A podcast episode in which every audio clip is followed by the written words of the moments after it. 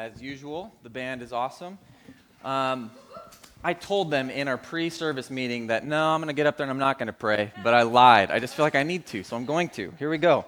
Uh, Lord Jesus, we just want to bow our heads before you uh, and ask that even though the words I'm about to offer as I open your amazing and glorious word, the words I'm about to offer are a feeble attempt at displaying um, the, the grandeur of your name and what you're able to do as you break shackles. So I just pray that you would do that in spite of me and my best attempts because you're the one that really has the power here. So I pray that in the name of Jesus. Amen. Hey, so good morning. Uh, yeah, you can definitely take a seat. Uh, my name is Bob. Again, uh, if I've never met you before, I am like an occasional teacher up here. Actually, this is probably going to be my last time teaching for a good long while because I have an extended Army training coming up um, for about five and a half months. So, uh, sometime in September ish, um, it looks like I'm going to take off, and so I won't really get to do this for a long time. So, buckle up. I'm going to make this long. I'm just kidding. I'm just kidding. Um, uh, we're going to be in Ruth chapters 3 and 4 today. So, if you've got your Bible, um, that's where you can go. Uh, as a way of introduction, probably my number two movie ever is Braveheart. All right, so that, that's probably pretty common um, to, for Braveheart to be in your top five at least. Um, and it's my number two because, like most of you, my number one is actually Rambo, First Blood, um, which is by far my number one movie. But it has absolutely no bearing or tie in to what I'm talking about today, so we're going to stick with Braveheart um, as the illustration. So, what genre? How many, how many of you have seen Braveheart? Yes, good. What genre would you say it is? Comedy. ah. How many say action? Maybe jo- drama. I've heard that. Any others? I don't know. I'm not a movie movie genius. Um, it's somewhere in the middle, right? Like a, it's like a drama, action, epic, awesome. Who knows what the genre really is? Um, it's the story of the emancipation of Scotland from England, right? And again, I'm no history buff. I have no idea how true it is, what's reality, what's not. All I know is I love the movie, right? Um, it's this story about um, William Wallace and the emancipation, the freeing of Scotland from English rule. But, and I mean, it's like swords that are, you know, like 12 feet long, and it's all sorts of really genius stuff. But even in, in the midst of that, you find at the core this love story between William Wallace and Murron, uh, however they would say that, Murron. Uh, so even though the story itself is either action or drama or whatever it is, and it's really about the emancipation of Scotland, at its core, you see this thread going out the, through the whole thing. There is this love story between William Wallace and the, the wife that he has to marry in secret, um, and it's about her, her death and things like that. So, so it's this story about the freeing of a country, but it's at the core of it, there's this love story. Why? Why is that always the case? Gladiator, another one of my top fives. It's this story, huge story, epic story, yet at the core of it is this love story that's happening. Why? Why does that always happen? I was thinking about that, and I think the reason is they, they always insert this smaller plot line to unveil what's going on in the larger plot line. So Braveheart really is about the freeing of Scotland, which is awesome in itself.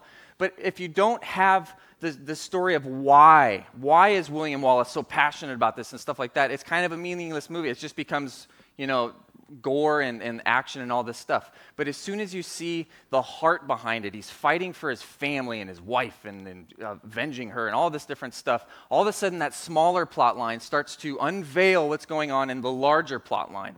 And I bring all that up to say, I think the book we're in, Ruth, actually acts in really the same way.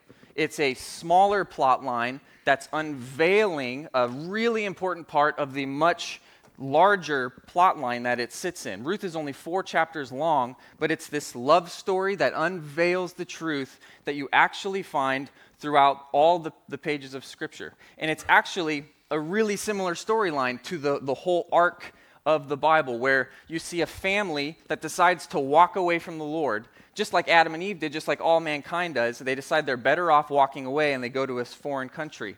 So you see um, Ruth and or uh, Elimelech and Naomi walking away, you see judgment, you see everything falling apart, but then you see redemption. That's the, the overarching story of the Bible. And what Ruth is, is it's one of those smaller plot lines that really unpacks what's going on in the larger plot line. And it's a, a, a really cool little mini love story that does that for us. So the other cool part of it is it's actually your story as well.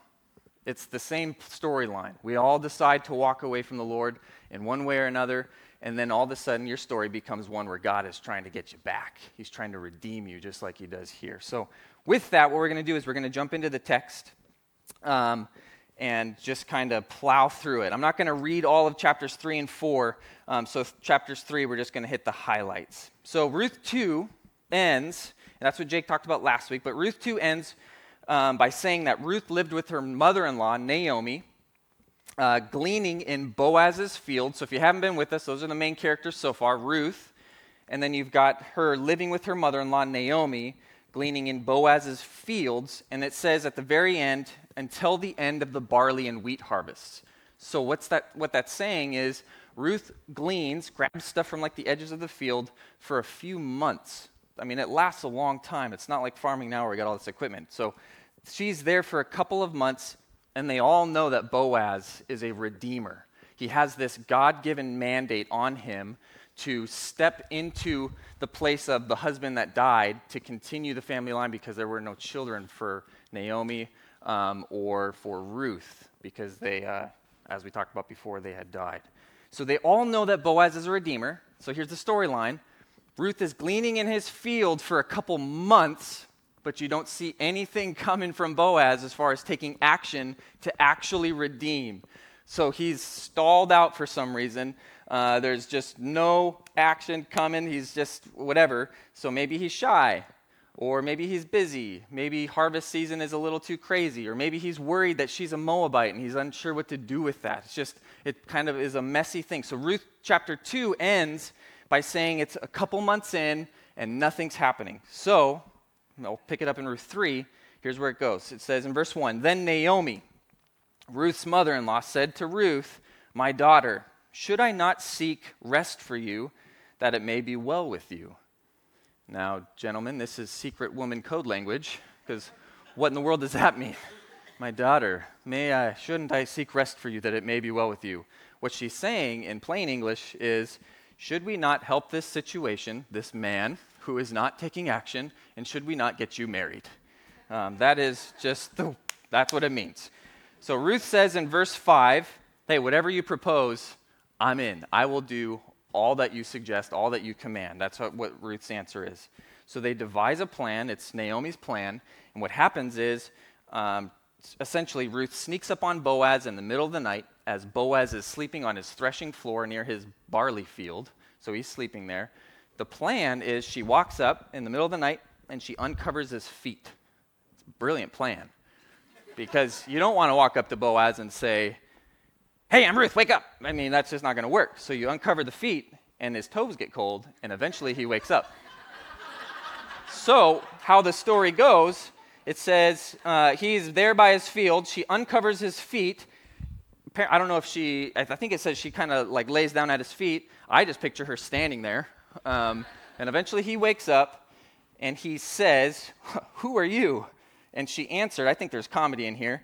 Uh, and she answered, I am Ruth, your servant. Spread your wings over your servant, for you are a redeemer. So you got a picture. It's like one in the morning. Man, my feet are cold. Open my eyes. Whoa, who are you?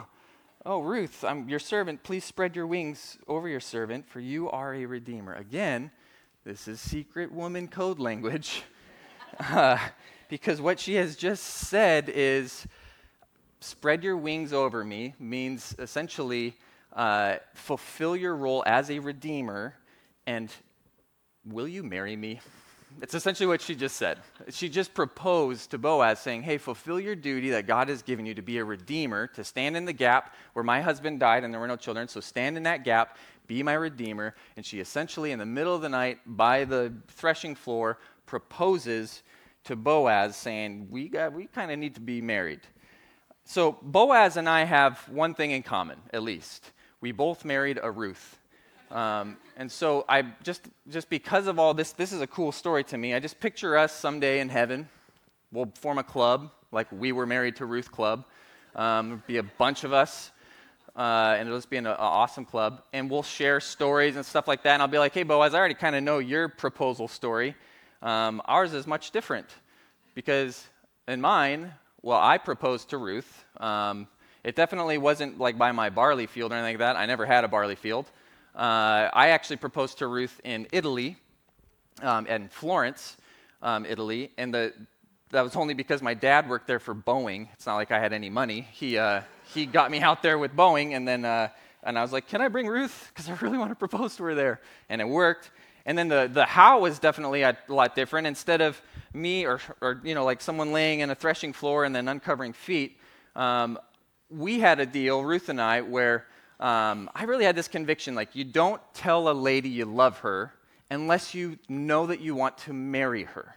Because you don't mess with someone's heart that way. You don't throw out that word and say, I love you, and then if you're not ready to marry her and, and make that, you know, that commitment. So I, that was a very clear thing in Ruth and my relationship, is I'm not just going to mess around with that word.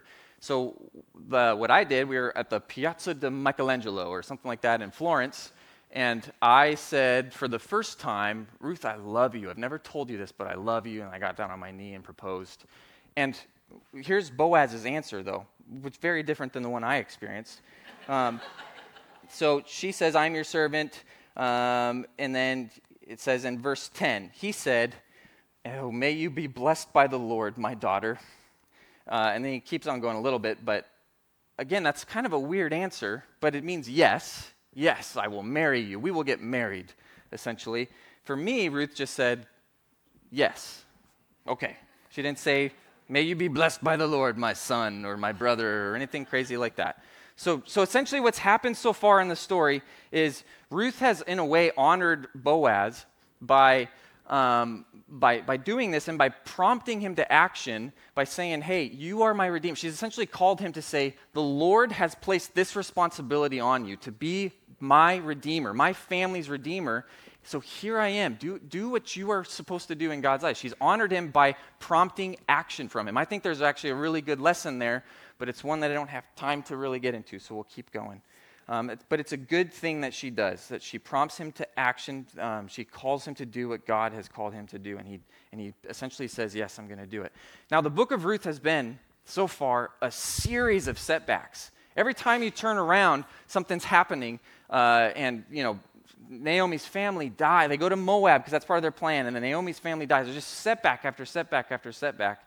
And this it, another setback essentially jumps onto the scene right here because uh, Boaz says, May you be blessed. Essentially, says, Yes, I want to redeem you. I want us to, to, to do this, to be, to be married. But then he actually right away says, But guess what? According to God's law, there is a redeemer closer to you than me, which means there is another person in the family line that has um, basically the, the right before I do to redeem you and the land and all the stuff that's according to the law, which if I were Boaz, I don't think I would bring that up right away. I don't know if I would bring that up right away at all. I don't think I would just, I think I would just skip over that. But anyway, Boaz, from that point, he sets out to redeem uh, Ruth.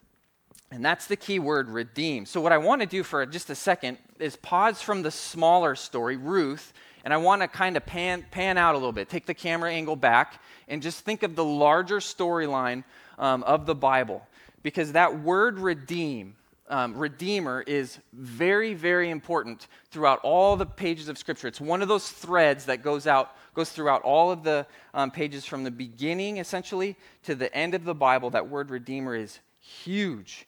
Um, a redeemer is essentially someone who stands in the gap when you can't.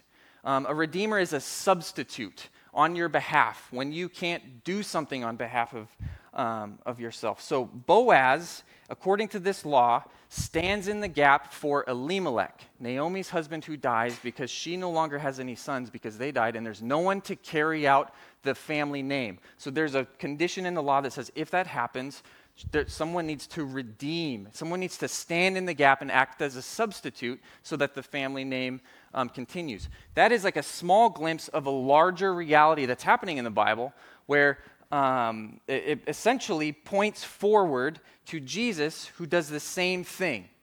Jesus stands in the gap on our behalf um, and acts as a substitute. It's essentially uh, like, a, like a parable of what Jesus does um, for us. And one of my concerns is so many people don't actually understand what Jesus has done for us. So, like when we say he died on a cross and he rose from the dead, I actually have this fear that a lot of people don't know why. Why does that have any meaning at all? Like, so, so he died on the cross, which is like a ultimate, like a sacrifice. People usually can say that it's a sacrifice, but but how does that have any meaning um, for for you and I? So the same storyline, again, I think it's brilliant. The same storyline is happening in Ruth as the larger storyline of the Bible. So picture it. Ruth is from Moab. She's a Moabite. She is from an enemy nation of Israel. We essentially are foreigners who are exiled from God. We are under judgment. We are enemies of God. We, like Ruth, are enemies of God. We're essentially part of this enemy nation because of sin, because of what we've done by nature and by choice. We have walked away from the Lord and we have become enemies of God. Ruth stands in that same place. Um, she is an enemy of God, technically, because she's from uh, Moab. But God, even when we're enemies, sends a redeemer. The same way that Ruth, even though she's an enemy, he's got this, he's, he sends a redeemer. He's got Boaz, who is to be her redeemer with Naomi and Ruth. So, so God, even though we're enemies, sends this redeemer and he puts Jesus in our place. That's what redemption really means. So it's not like Jesus just died on a cross and that kind of has some weird thing. It's him taking the punishment for us. Jesus isn't canceling any debt, he is paying the debt on the cross. He's actually like taking our sin on his back and he's running to the cross and he's saying, I will die the death that they deserve to die. That's why it's really important that he lived a perfect life. He lived the life we were meant to live, but we failed to. And then he died the death that we deserve to die. He took, he filled in the gap where we couldn't. He was our substitute. That's what redemption uh, means. So when you see that word redeemer in Ruth, again, it's a picture of a much larger reality of what the whole Bible is talking about. It's this larger love story where God is sending a redeemer um, on our behalf. So, with that, we'll go back into the, okay, camera comes back into Ruth. Um, now we'll go to verse 4. Uh, it says, We know that Boaz is setting out to redeem Ruth. It says, Now Boaz had gone up to the gate and sat down there. So, it's the gate of the city. And behold, the Redeemer of whom Boaz had spoken came by. Very cool providential thing going on there. So Boaz said, Turn aside, friend, sit down here. This guy does have he has no clue what's going on. So Boaz is like, Here, please sit down. And he's like dusting off the finest chair he can find. I need to have a conversation with you. So this is the man who has the, the right according to the law to, to redeem Ruth and marry her um, and take the land of Naomi and all that good stuff. So he turns aside and sits down, the, the Redeemer.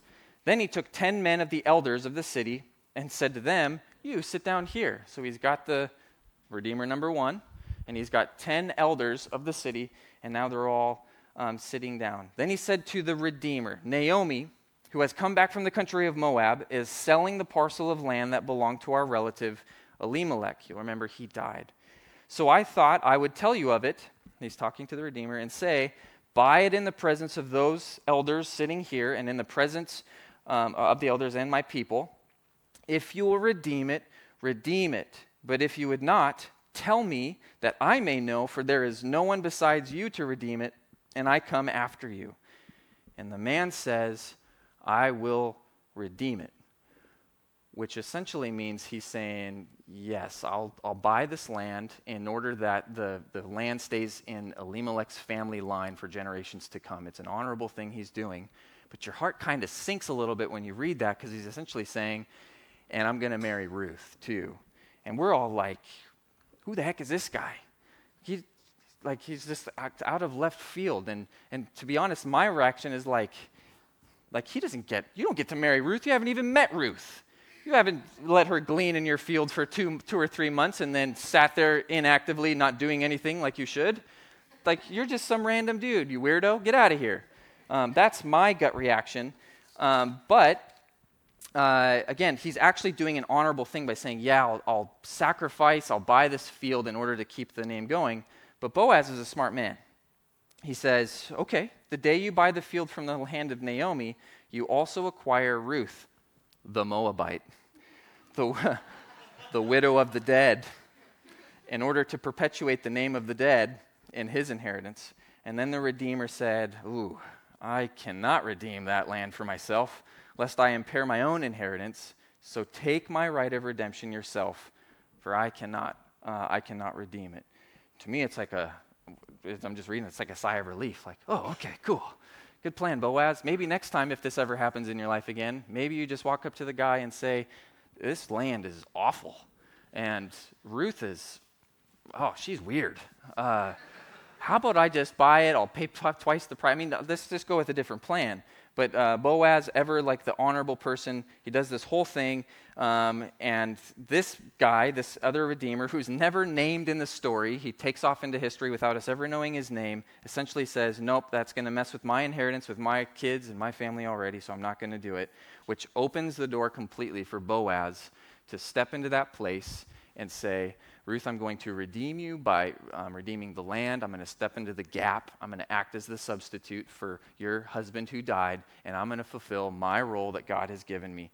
And so he does that. So from verse 7 to 12 in chapter 4, basically, I'm going to summarize it. The rede- unnamed redeemer takes off his sandal and hands it to Boaz, which back then, a little different, was kind of the way of signing a contract or um, you know, sh- a good firm handshake, if you will, of saying, yes, this is an oath that we're taking. Boaz calls everyone at the gate as witness to what just happened. I am redeeming this land, um, and, and, the whole works, and they all say, yep, we, we see it and we support it. And then the people and the elders bless them. They essentially say, may, may the Lord's blessing be over your family. And then we'll pick it up, keep going in verse 13. So Boaz took Ruth, and she became his wife he went into her, the Lord gave her conception, and she bore a son. That's actually pretty um, significant because do you remember how long she was married to Mahlon? Does anybody remember that from week one? 10 years. It's not like back then it was like now where you have the, the five year or 10 year plan where you just decide, I'm not going to have kids for, you know, a while. We're just going to travel and stuff like that. Back then you get married and then you just, you have kids, right? So she was married to Mahlon for 10 years. She didn't have any kids for those 10 years. Um, so now she's getting married to Boaz, which means she, with the way stuff worked back then, what is she, mid 20s probably? And yet she had never had any kids. So the fact that it says um, that the Lord gave her conception is actually a pretty cool part of the story because something was going on with her and Mahlon where they weren't, um, they weren't having any kiddos.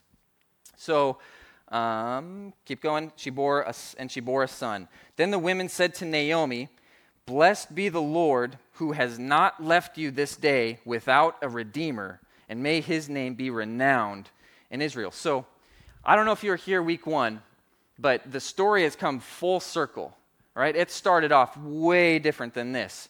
Um, uh, Naomi came back from Moab extremely bitter against God because her world absolutely fell apart.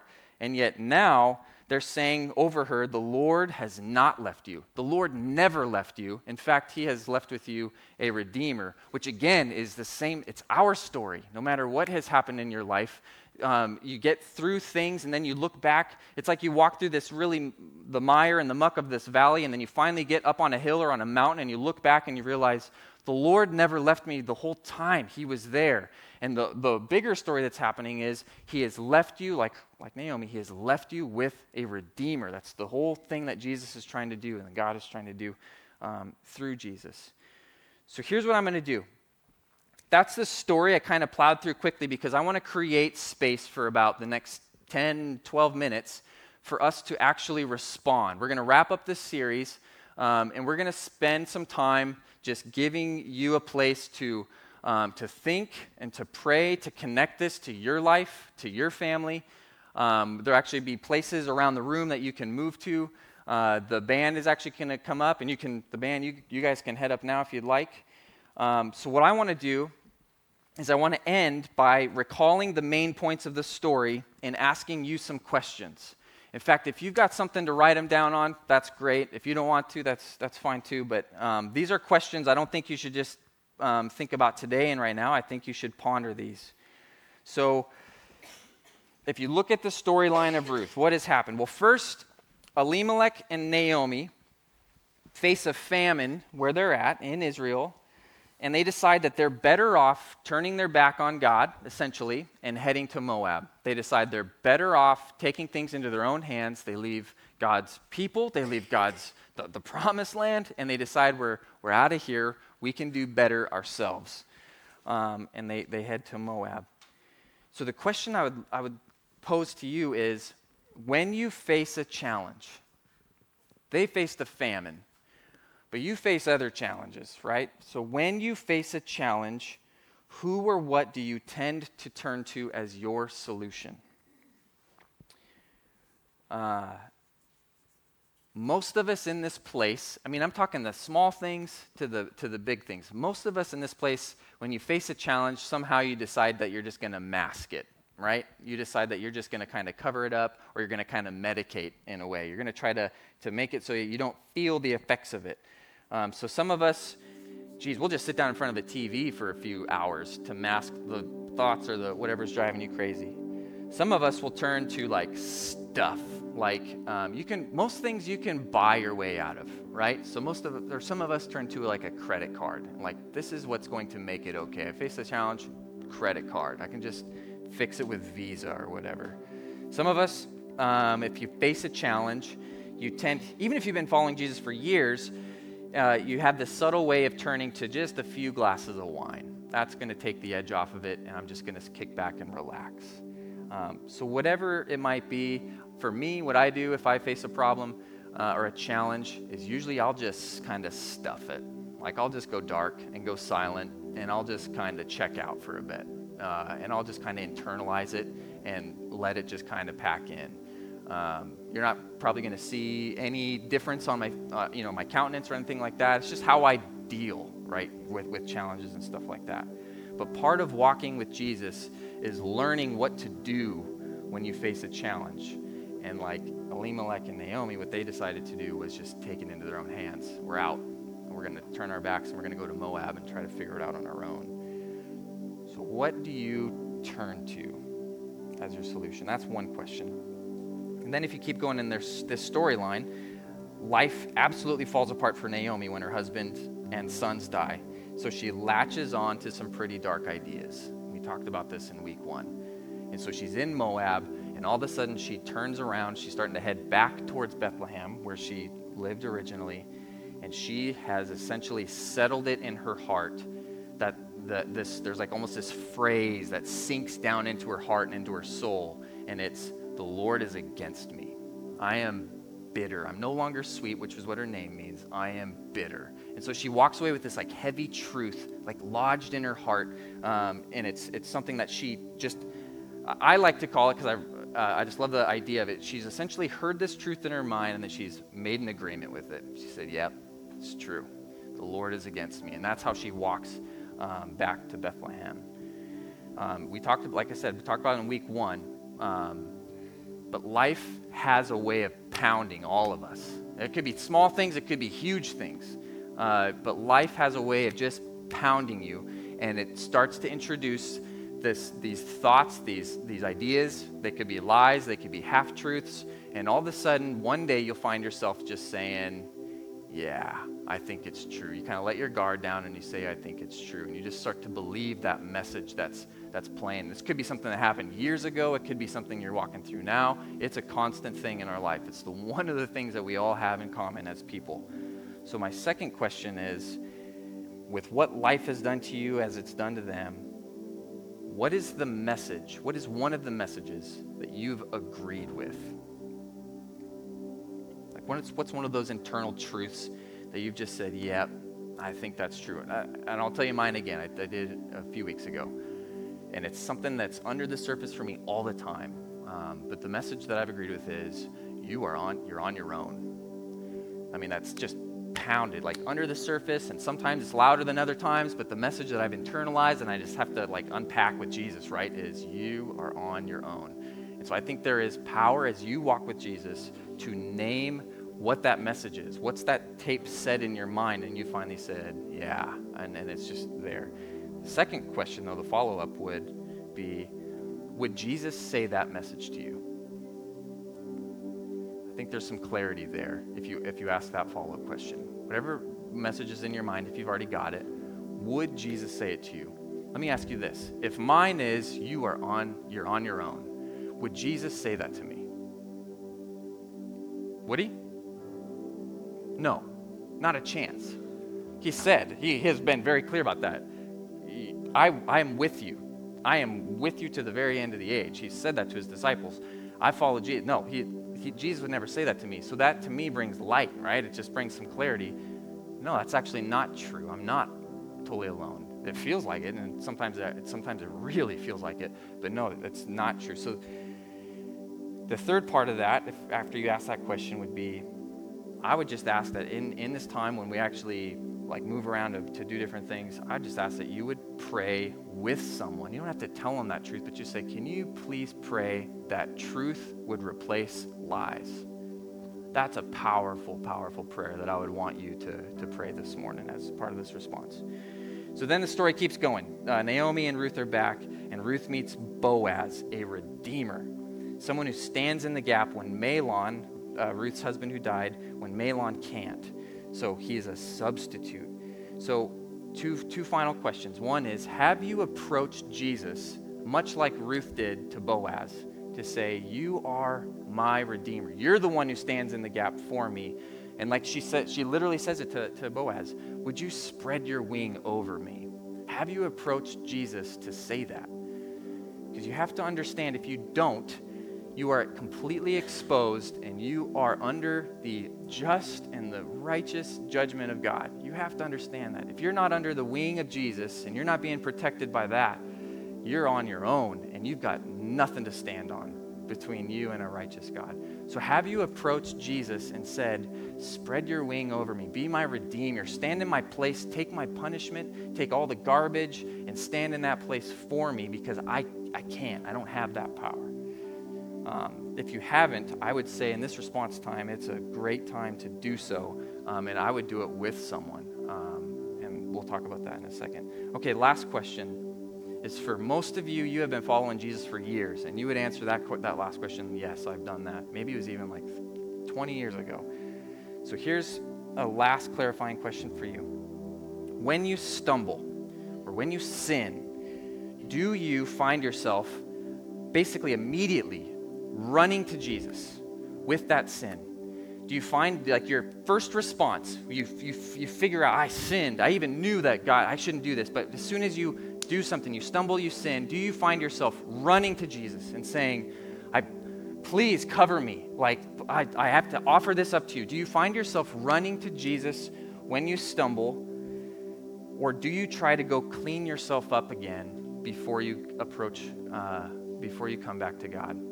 Because that for if, if this room is predominantly christians who have followed jesus for a long time that is a plague on what happens in the in the christian community. Because so many christians will, will stumble. We all do it. Like this morning on the way here i griped at our kids in a way where i was like that wasn't just gripe parent griping. That was sin against my kids. Like i was a, a grumpy uh, you know whatever. And so like it happens day after day after day when that happens, do you find yourself running to Jesus or do you find yourself saying, ugh, frustrated and you kind of shrink back from the Lord for whatever it is, a few days and stuff, and then you finally come back when you feel like you've kind of cleaned yourself up again and it's been a while, so it's like that awkward silence is gone. Because the, the difference between the two uh, unveils what you really think is going on here. If you really think that you're walking up to, to God with just enough righteousness, I clean myself up just enough to come up to you and to please you and to get to stand in your presence, you are completely missing the point in your life as you follow Jesus. You've got nothing to offer Him that, that stands between you and God. The only thing you get to walk up to God with is being under the cover of Jesus. He is your entire righteousness. I, I, you've got to understand that. He is 100% of your righteousness. So if you sin and you find yourself running to Jesus and saying, Cover me, I plead the blood of Jesus because that is all I've got between me and God, that means you've got a, an understanding that is uh, at least towards completion, right? It's like the, the most complete way of thinking about it. But if you find yourself shrinking back, that is a place that today, as we respond, you could repent of and say, Jesus, I got nothing. I, all I got is you that stands between uh, me and God. I hope that makes sense because that has been so freeing to me. So, with that, um, there are four stations around this room. You've got one up here where you can light a candle for someone. So, if you've got someone on your heart um, and you want to pray to them, you can come up here, light a candle, say a prayer, um, and that would be a powerful thing. There is a there will be people in the back who um, want to pray with you. So if you want to pray with someone, they'll be back there hoping that people walk up to them and say, Can you pray with me? They will be hoping for that. And then you've got communion on the sides um, where you can go remember the broken body of Christ where he stood in the gap and he acted as your substitute. Uh, and the offering boxes are there as well. So before we do that, and we will start to worship as well, I'd just like to read the last section of Ruth um, and then I'll pray. So here's what it says Then the women said to Naomi, Blessed be the Lord, who has not left you this day without a redeemer, and may his name be renowned in Israel. He shall be to you a restorer of life and a nourisher of your old age. For your daughter in law, who loves you, who is more to you than seven sons, has given birth to him. Then Naomi took the child, laid him on her lap, and became his nurse. And the women of the neighborhood gave him a name, saying, A son has been born to Naomi. They named him Obed he was the father of Jesse, the father of King David. So let's pray. Uh, Lord Jesus, uh, the, the book of Ruth is essentially about redemption. And that is the story that you um, have taught through, through all the pages of Scripture, basically. That, that storyline of redemption is always there. So I just want to stand together with um, these people and say, Thank you. Thank you that although we turned our backs on you and walked away, you didn't leave us there. Although we became enemies with you, you didn't leave us there. You pursued us, you redeemed us, um, and Jesus took that, that place for us. So I just pray that everyone in this room would have the courage now to respond to you, um, and may that be just a pleasing act of worship on our part. And I pray that in the name of Jesus. Amen.